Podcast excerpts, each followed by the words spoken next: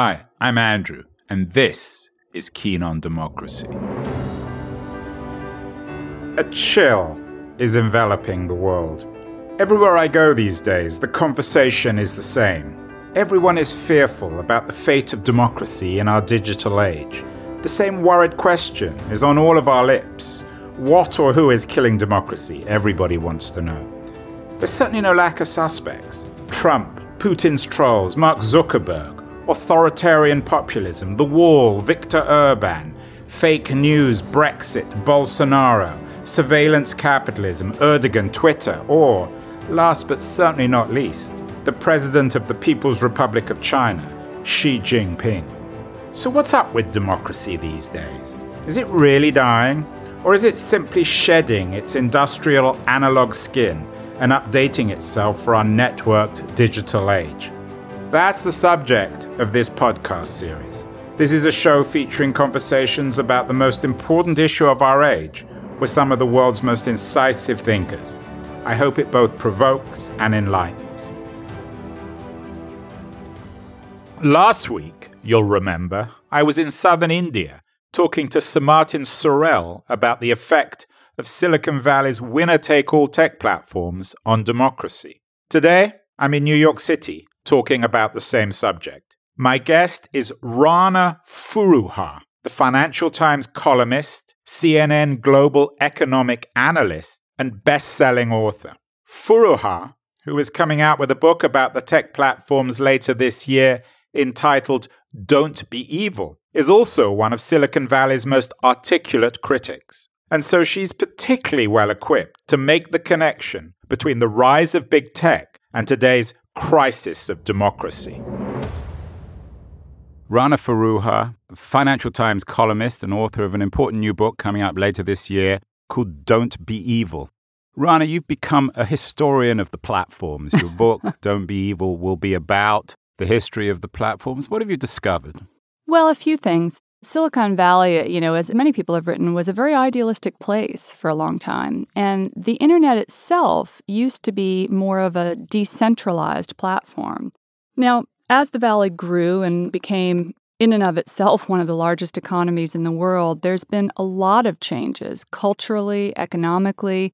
You moved really into a system where there were a lot of hippies to one where it's being mostly run by libertarians. And this is something that always gives me pause. You know, there's kind of a mythology in the US, and it's one that's pushed in Washington that, oh, those Silicon Valley types, Sheryl Sandberg, Mark Zuckerberg, Eric Schmidt, they're all liberals. You know, they're pushing a liberal agenda. I don't think they're pushing a liberal agenda at all. I think they're pushing a libertarian agenda. You know, if you look at the leaders in the Valley, they give money to both political parties. They will lobby whoever is in their best interest. They took a long, long time, and I would argue haven't really fully had a mea culpa for their role in the 2016 election meddling scandal in the US. And this to me represents kind of where it makes sense that we would be after 40 years of deregulation, governments doing nothing but cutting taxes, the private sector being left to make its own rules. A company like Facebook is kind of the apex of that, right? It's what you would imagine would be born of that kind of society. But I think that the pendulum is turning. I think you see that in our presidential debate around 2020 already. Isn't that a contradiction, though? You, you say that Silicon Valley is lacking morality. You've entitled your new book don't be evil, which of course I assume is a kind of an ironic take on that early Google mantra. But wouldn't it be fair to say that many of the engineers, at least at Google, and some other people in Silicon Valley, they did want technology to make the world a better place and they believed it would? I think that that's absolutely true, but I would draw a sharp line between the sort of rank and file engineers in some of these companies, who, by the way, are beginning to revolt against their own companies. You know, we've seen huge turnover at Facebook. We've seen Google stepping up on everything from not wanting to do a censored search engine in China to sexism within the company to uh, the use of Google technologies by the US military. You're seeing real activism amongst the rank and file. That's great, but that's been a relatively short term phenomenon. And at the top, the top leadership is still in Washington lobbying for the same old don't regulate us, we need to be the national champions against China, even as they're doing business in the very places that their workers are concerned about. And I see that as a real amorality. I think that's very problematic. So you believe that Silicon Valley has essentially corrupted capitalism? Well, I think capitalism was already uh, doing a pretty good job of being corrupted. My, as I say, my last book was about Wall Street. Yeah. But I see a lot of parallels. Honestly, I look at the Valley and at the business model of platform firms very much like I look at the business model of the largest banks, that these companies both create a marketplace and play in the marketplace. They're incredibly opaque. They have incredible information advantages over other players that skews the economy. I mean, I can't tell you when I began reporting on these issues. I joined the FT about two years ago, and my mandate was to cover the biggest economic and business stories in global markets. And so I began to follow the money, and I thought, wow, okay, I discovered 80% of corporate value was living pretty much in 10% of IP rich companies, many of them in the Valley. And I thought, well, let me look into these. At the same time, two things happened. A number of companies in different spaces, small companies, big companies, some small biotech startups, some data analysis firms that were launching in Boston, some mid sized chip companies kept coming to me and saying, We're being squashed by these large players. They have incredible legal might, they have incredible lobbying might, they've captured Washington. And that was very similar to what I heard in the 2008 financial crisis. Right around that time, I also had a personal experience. I came home one day, opened up a credit card bill, looked at it and thought, my God, I've been hacked. What's going on? I've all these tiny charges in, you know, $1.99 increments. And as I began digging into them, I saw, ah, they're all from the Apple store, you know? And I thought, what's going on? And then I realized who else has my password but my 10 year old son. Hmm. and it turns out he had gotten addicted to one of the many apps and games that are built on addictive casino oriented technologies built to draw these kids in, you know, which we now know Facebook calls children whales and tries to lure them into these games, get them to spend money. I began digging into all of it and I saw, wow, there's a business model that's designed not really to provide the best, fastest, most efficient service, but to keep our eyeballs glued to what is often mindless dreck for as long as possible so that we can be tracked and monetized. And that's obviously what Harvard academic Shoshana Zuboff has called surveillance capitalism, and I would agree with her. So the platforms have had a bad impact on capitalism, even if they haven't ruined it, because it was perhaps originally ruined by the banks. But what about on democracy, Rana? Is there a relationship between the impact of Silicon Valley, and particularly the large players in Silicon Valley, on capitalism and on democracy? I think there is. And I think that the link there is the sense that most Americans have, and Pew studies show that the majority of Americans believe that the economy is rigged. They believe that the economy is controlled by large, moneyed interests, a handful of companies, a handful of titans. And that's what you're saying as well. It's what I'm saying as well. And so they're not wrong, these people in their underpants in the middle of the country. No, and you know what? I grew up in rural Indiana. I wore underpants. What you just said actually reflects something that is part of this polarization. And, mm. you know, mm. I mean, I grew up in a red state. Trump voters were my friends in high school. I have, for the last 20 years, lived and worked amongst the global elite. But average people know a lot and they can smell inauthenticity. Mm. And when people like Sheryl Sandberg and Mark Zuckerberg get up and say, we could have had no idea that this would happen, they may be in their underpants, but they know how yeah. to smell a lie.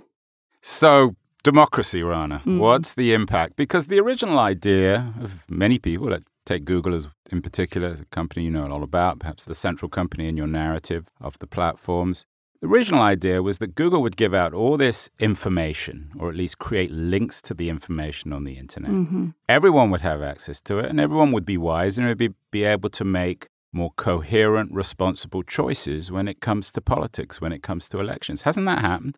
Well, no, it, it patently hasn't happened. And we can see any number of ways in which platform technologies, not by anyone trying to be venal, but simply by the nature of the business model, have been used to do everything from push genocide in Myanmar to tip the scales in elections in the US and Europe.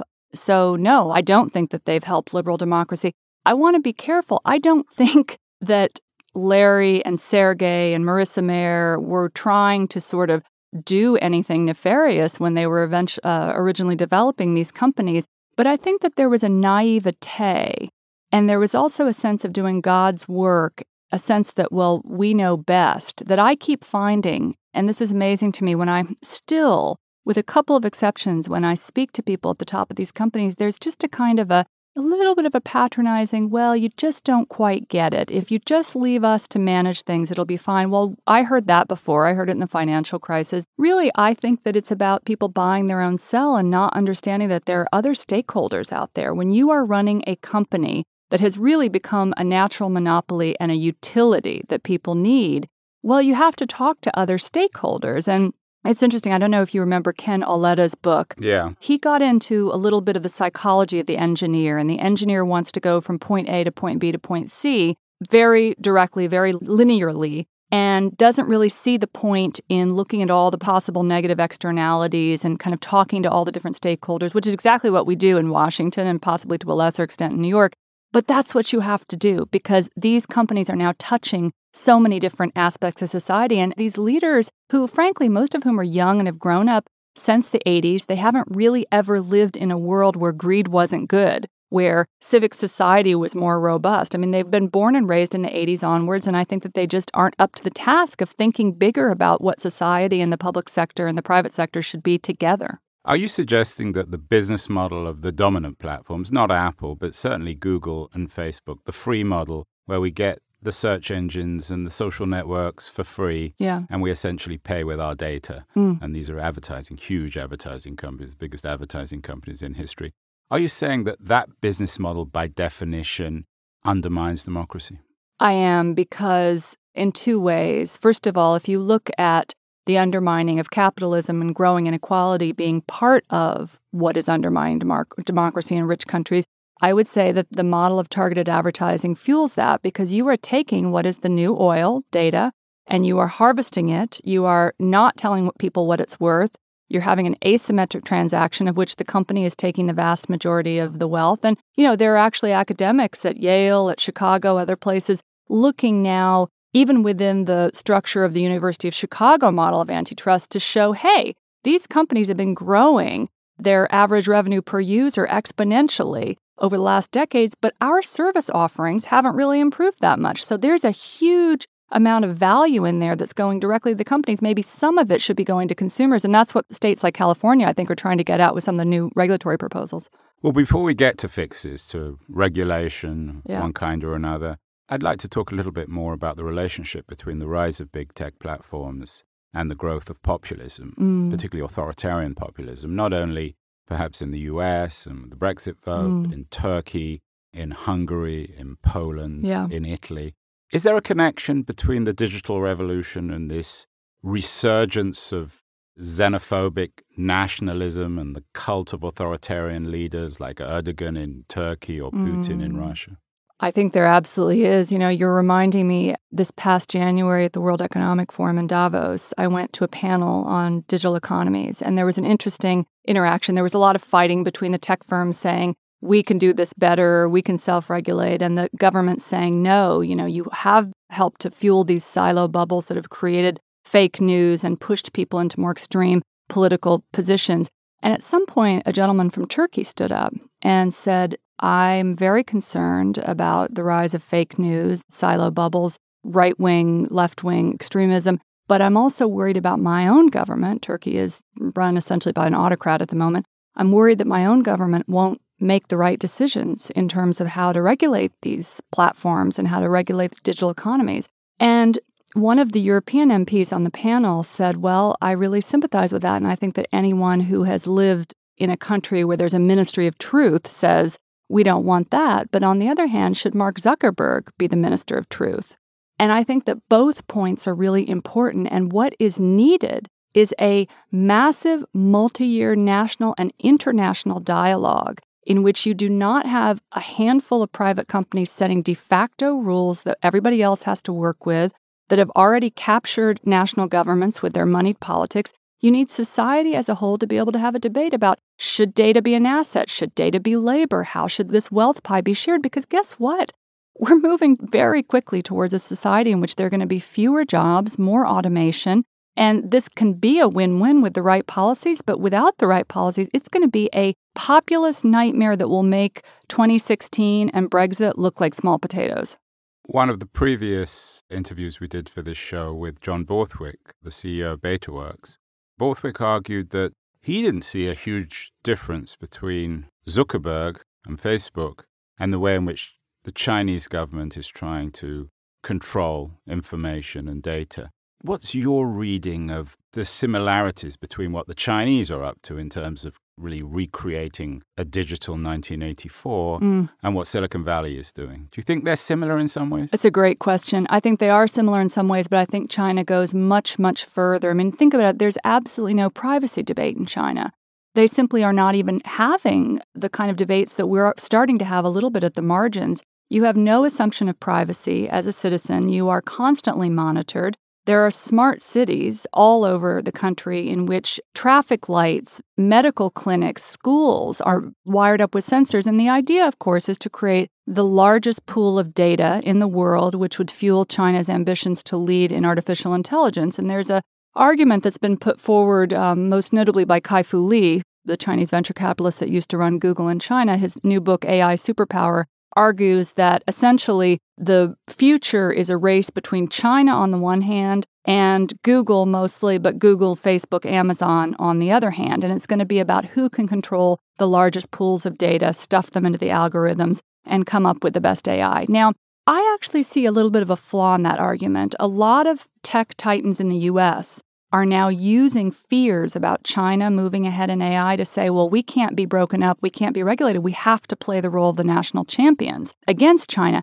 But if I think about how innovation has always happened in Silicon Valley, it comes from small companies, right? We all know that as companies get bigger, and particularly after they go public, there's a lot of research to show that the level of innovation and the pace of innovation actually trails off. So to me, nobody's going to do centralization better than China. I certainly don't want to live in a surveillance state. We should think about our strength as being decentralization. And I think that if there were small tweaks, and we can get into some of the regulatory proposals, but if there were small tweaks to the business models of some of these firms, it would open up opportunities for other players to come into the fray, to invent new things, to do what America has always done, which is to decentralize and be at the forefront of uh, innovation. And what's your take on Mark Zuckerberg's remarks last week about shifting the model of Facebook from openness to privacy? Do you see some sort of irony there, given that the business model or the companies that he seems to now be trying to copy are Chinese? yeah, I hate to be cynical, but I am a journalist. You know, I mean, this is only the latest in a number of multi thousand word thumbsuckers that Zuckerberg has put out. And I read it pretty carefully. I'm hopeful, like everyone, that he's going to have a change of heart. What I saw is an understanding that, yeah, actually people are a bit concerned about privacy. And what I saw more was a way to head off potential regulatory calls for the breakup of Facebook. He was talking really less about what he was going to do for the consumer and more about how he was going to integrate WhatsApp, Instagram, Facebook together, which could potentially make it harder to break those firms up which is something Elizabeth Warren would like to do. What I didn't see, correctly, by the way, what's your take on Warren? I do think correctly. I think her plan is one of the better ones I've seen so far.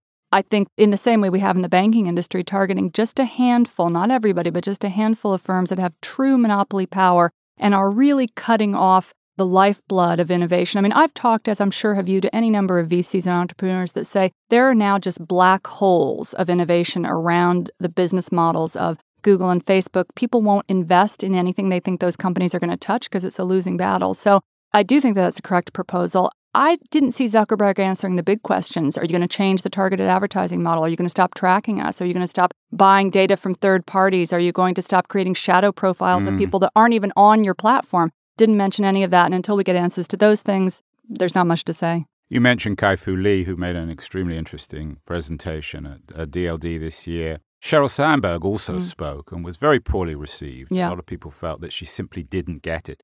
You're a very keen observer of the platforms. Uh, you're writing a book or you've written a book about it. Is there something particularly wrong with Facebook?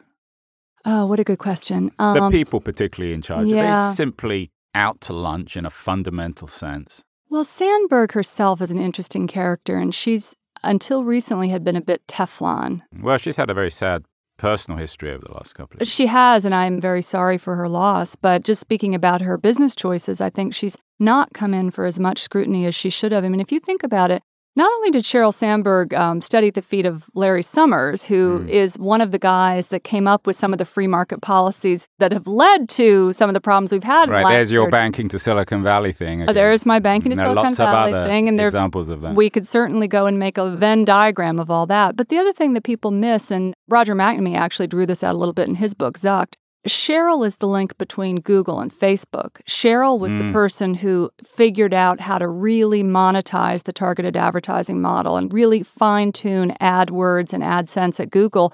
She then went to Facebook and further refined those ideas. So I have to say, when I saw her last year up on the stand in Senate testimony saying we just couldn't have imagined that this would happen, well, she was looking at filter bubbles way back when at Google. You know, and this is documented in Steven Levy's book. Very briefly, before we get to solutions, I'm interested in your take on lean in and women in Silicon Valley, obviously triggered by mm. Sheryl. Is there a particular problem there, and how does that impact on democracy? And does it even come out in the products themselves? Are technology products themselves gendered? Interesting. I don't see tech products as being gendered so much. I mean, I think actually, in recent years, although the gender equity is still not there, I know that a lot more female designers are being hired. And I think Apple products are actually, and women rank those tops actually as the brand that they love. If there is a good guy, it is Apple, isn't it? In the sense that their business model seems to be a little bit more credible. Well, I think that they've very wisely said, look, privacy is a business advantage for us, and we're going to go after that. Because they sell products, they can do mm. that. They're not so much into targeted advertising. I do think that they play fast and loose financially in ways that I think are not great, but that's mm, perhaps that's another for, question for another podcast. What I would say about women in the valley, I didn't like Lean In because I thought it was so American in the sense that it was putting all the onus on the individual. Well, you just need to lean in more. Well, I can tell you as a working mother with two children and three jobs, you know, if I feel like if I lean in anymore, I'm going to fall over. So, um, you know, I think we need to be talking about what can we do more as a society and one of the things I'm hopeful about is millennials. I, I, look around our office here, millennials of both genders are saying, I don't want to live in the office. I don't want to live in a ringed campus where all my needs are taken care of because nobody wants me to leave. because even though they're paying me well, I'm still pretty good free labor if I get bussed in and out and spend 18 hours here. The Dave Eggers circle. Yeah, yeah, which by the way was underplayed. My own crazy conspiracy theory is that that would have gotten more pickup, but was perhaps dampened on the internet. But I do think that these companies laud a kind of a way of life that frankly might work for a handful of people, mostly men in their 20s and 30s, and doesn't work for many others. So let's collectively lean in, Rana. What are we going to do about all this? You've been a leading advocate one of the most outspoken people on regulation and perhaps mm. even breaking up some of the platforms. Well, I've never believed that self regulation worked. You know, it's funny, I had this conversation with Roger McNamee two years ago. He came into my office and we started talking about his ideas, and this led to his writing of Zucked, his book. And I remember we talked about this whole thing, and I said, it's going to have to be regulation. And he said, no, I don't think we should jump to that yet. We should give them a chance. Well, here we are. Self regulation has not worked. Governments are going to have to step in. We're going to have to figure out what we want the internet to be, who we want it to serve, how we're going to divide up this very rich pie. And that's going to be a robust discussion. Who are we, Rana, when you say we? Citizens, not consumers, citizens. Mm. And I think that that's a word that I'd like to start hearing a lot more of. Is there such a thing as a U.S. citizen? Yes, absolutely there is. You and I are citizens. People like Alexandria Ocasio Cortez, one of the leading new progressive voices, is making this point. Elizabeth Warren is making this point. I think that you're going to see the problem of oligopoly, of which Silicon Valley is at the apex, not the only player here. Wall Street, major companies are all in this problem. But oligopoly and the fact that we've become a consumer society is part of the problem. We need to go back to being a society of citizens who make choices about economic ecosystems that are in our interest as a whole. So if Donald Trump was in our little pod here, fortunately he isn't, he would say, oh, just another socialist. Ironic that we're at the home of the Financial Times, the leading newspaper about global capitalism. But can one regulate and maintain capitalism? Absolutely, you can. As a matter of fact, again, going back to Adam Smith, he would have said that the three things that you need for healthy capitalism are transparency in markets, equal access to data, and a shared moral framework. And I would say that we have none of those things going right now. And I would also say to Donald Trump, guess what? 70% of millennial voters, which are now the largest voting bloc, don't mind the word socialist. Do they mind the word socialist at the FT? No, oddly enough, some of our core readers are financiers and Marxists. something very ironic about that. that Well- it seems as if the most coherent and convincing critique of capitalism is often coming from people like yourself at the FT. Which, by the way, I wouldn't call myself a Marxist. I would, I would say I'm more a social democrat. But they're the same flip sides of the same coin. And I think one of the reasons that the labor left reads the FT before the New York Times is that we know the game. so, what to do? Should Google and Facebook should they actually be broken up? Are they by definition monopolists and, Yes. and we need to reinvigorate the antitrust? Yes, I think we do. I think there's a rich debate in antitrust going on right now. There's some who believe that we can use the existing Chicago school principles to simply show that data has value. And then if you take that as a given, you can come up with mathematical models that will show that there actually has been monopoly power taken by these companies. That's one approach. There's another approach using the kind of new Brandeis school, which is about power. It's about saying, look, these companies are like railroads. You know, they can simply buy politicians. They can simply make their own rules. They have too much power. And so you need to break them up for that purpose. Again, I kind of take a third angle on this, and it's maybe a little more similar to the way Elizabeth Warren looks at it, which is that I see them like big holding banks. I think it's unfair to both be the market and play in the market. And so certain tweaks have to be made to that rule, just as there have been in banking, in order to make the marketplace fair and more competitive. Should we simply, in the US at least, copy what's happening in Europe? Is Vestager the pioneer of all this? Vestager's great in terms of speaking truth to power, but you know, I'd argue that some of the California privacy regulations and some of the data proposals that are going to be upcoming in California are even maybe tougher than GDPR. Talk a little bit about those in California. Well- Who's championing them? Well, there's a businessman, some activists. Jim Steyer has been important in this debate.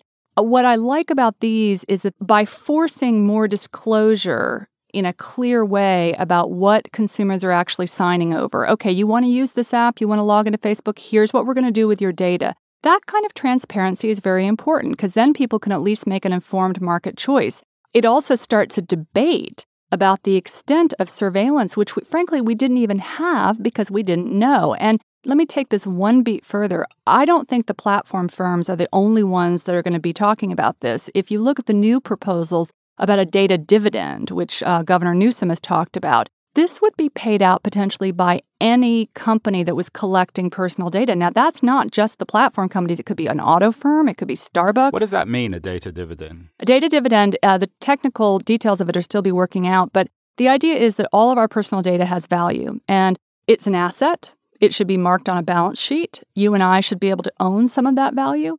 Some people, like Glen Weyl, the economist who wrote a wonderful book called Radical Markets, feel that it should be counted as labor.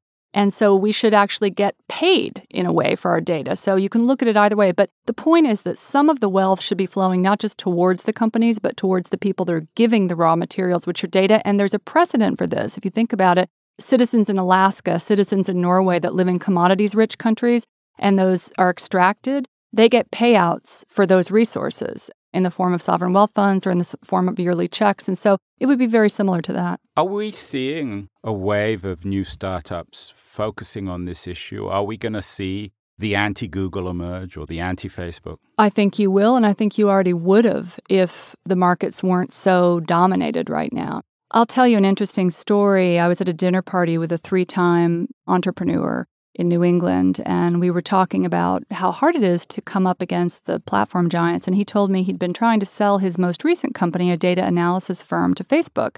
And he had put some of the code open source so that they could work with it. And they were looking at another firm and also had an internal project going on. And in the end, they decided to go with their own internal project. But he felt that they had taken some of his source code ideas. And he went to complain about this and said, Look, I can't fight you legally, but I think this is wrong and I want you to know it. And his contact there, according to him, said, Well, look, John, you have to understand we're working with six times as much data per second as the largest banks, but we're making one one hundred thousandth the amount of profit on it. If we have to pay for everything, we don't have a business model. And I find that a very telling quote. I think that what this says is that these companies are getting a lot of inputs for free, and that's one of the reasons that they have 43% profit margins. You've talked a lot about Facebook and Google. You've mentioned Apple, but you haven't talked about the biggest platform of them all, perhaps Amazon, who have a Mhm, different business sure. model. Briefly talk about them. Are you as fearful of them? Do they need to be broken up also? I think that they need to have the same rules that Warren is proposing that would hit Google and Facebook, which are if you're over a $25 billion company and you're both creating a market and playing in a market, you need to be regulated in such a way that you don't have unfair control. I mean, that's just kind of basic. You can't be a bank and trade aluminum and own all the aluminum in the world. I mean, there are actually rules around that. They aren't always enforced, but there are rules around that. And I think that that's what we need there. I think that Amazon has incredible asymmetry in its transactions, incredible advantages. And I think the fact that it was allowed to go around and scoop up information in the course of its city search that it can now use with impunity is, it should have been illegal. Well, let's end, Rana, on a Silicon Valley note. Let's mm. try to be a little bit more positive okay. and optimistic. Yeah. Let's say some of the stuff that you're suggesting happens and that the monopolies, the platforms are broken up let's say we have the rise, a new wave of innovative companies built around data. Let's say some of that data revenue flows back to people. Let's say that the information economy becomes less of an echo chamber, more open. How can that actually enrich democracy? Because democracy, as I think everyone would acknowledge, is in crisis at the moment, particularly mm-hmm. in the West. Mm-hmm. This stuff happens if some of the reforms that you're championing, say, happen uh, under President Warren or President Biden? Mm. How will democracy be improved? Well, I think that if you have a more robust economic ecosystem where you have more people actually able to pursue the American dream, to move up the ladder, to start businesses, to not feel as though their prospects are hindered, to not see their children less well off than they are, of course that helps liberal democracy. I mean, the fault for liberal democracy, the, the crisis in liberal democracy, basically came to a head at the financial crisis, after which it became incredibly clear that our government was favoring larger, richer players over smaller individuals, Wall Street over homeowners. That was part of a 40 year crisis in which you had an inequality growing, and that's part of oligopoly and concentration of power. And if you can get at those things, I think you can fix liberal democracy. And at some point, you talked about the citizen as opposed to the consumer. Mm. At some point, does the citizen also have a responsibility to be better informed, to be better educated, to be more focused on building a better society? I think the citizen absolutely does have that responsibility, but being better educated depends on I think state and private support for better education. And one of the things that's part of the problem we're talking about, I hear a lot of calls from Silicon Valley tech titans, but also business people in general, that oh, we need a 21st century workforce. We need the government to train and educate people better. At the same time, they're calling for tax cuts that make it harder for them to do that. Can't have it both ways, guys. And it is mostly guys. You're listening to Keen on Democracy with your host, Andrew Keen. Hello, I'm Jason Sanderson, the producer of the show, and this interview is with Rana Foroohar. Stick around as Andrew will be back after a quick break while we hear from our sponsors. Hi, my name is Steffi Czerny, and I'm the founder of the DLD conferences. DLD is short for Digital Life Design and explores how the digital age fundamentally changes our world.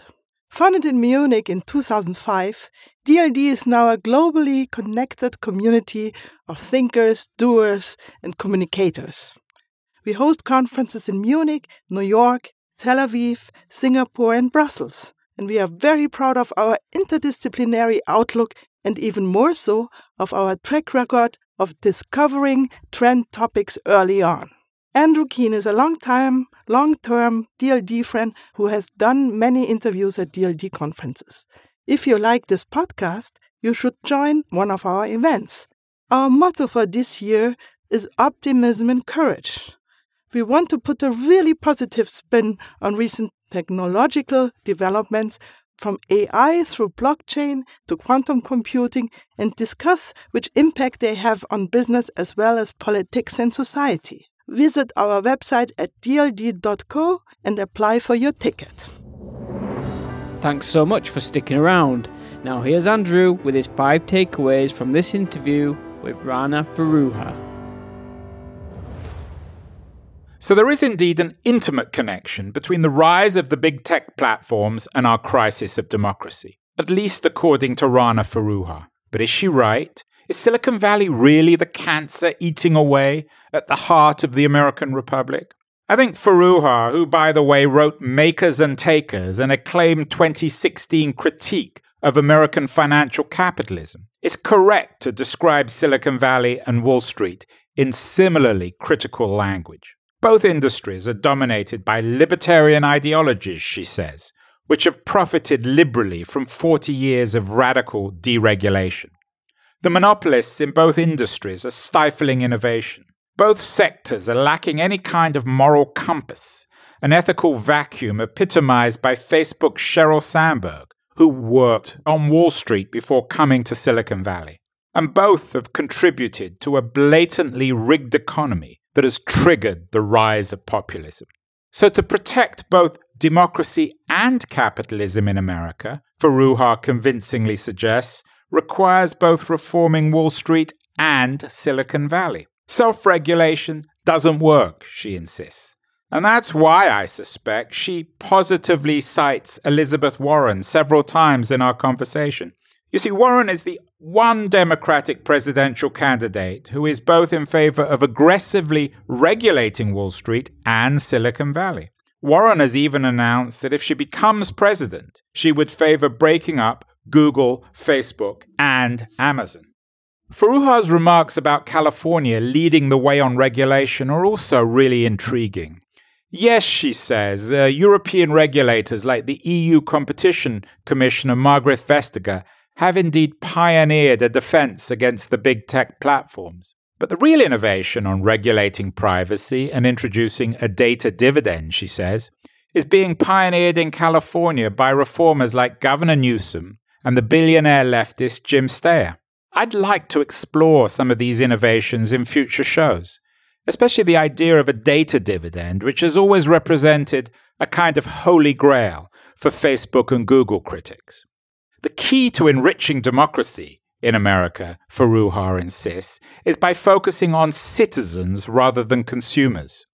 And it's here that she plays the generational card, suggesting that millennials are particularly sympathetic to this return to the original principles of American democracy. I hope she's right. Certainly, millennials have indeed been deeply affected by both the Great Recession of 2008 and contemporary surveillance capitalism. But I wonder if a generation reared on narcissistic products like Instagram and Twitter really are ready to make the kinds of personal compromises necessary to resurrect the communitarian ideals of citizenship. What is undeniable, however, is the importance of this debate. Foroohar wants what she calls a massive multi year dialogue about regulating the tech platforms and protecting democracy.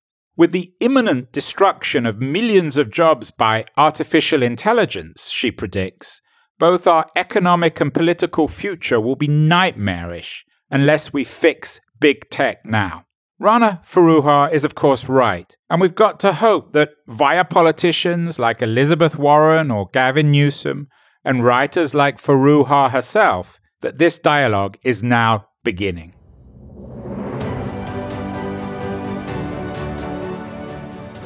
You'll remember that Rana Foroohar brought up something she called surveillance capitalism in our conversation today.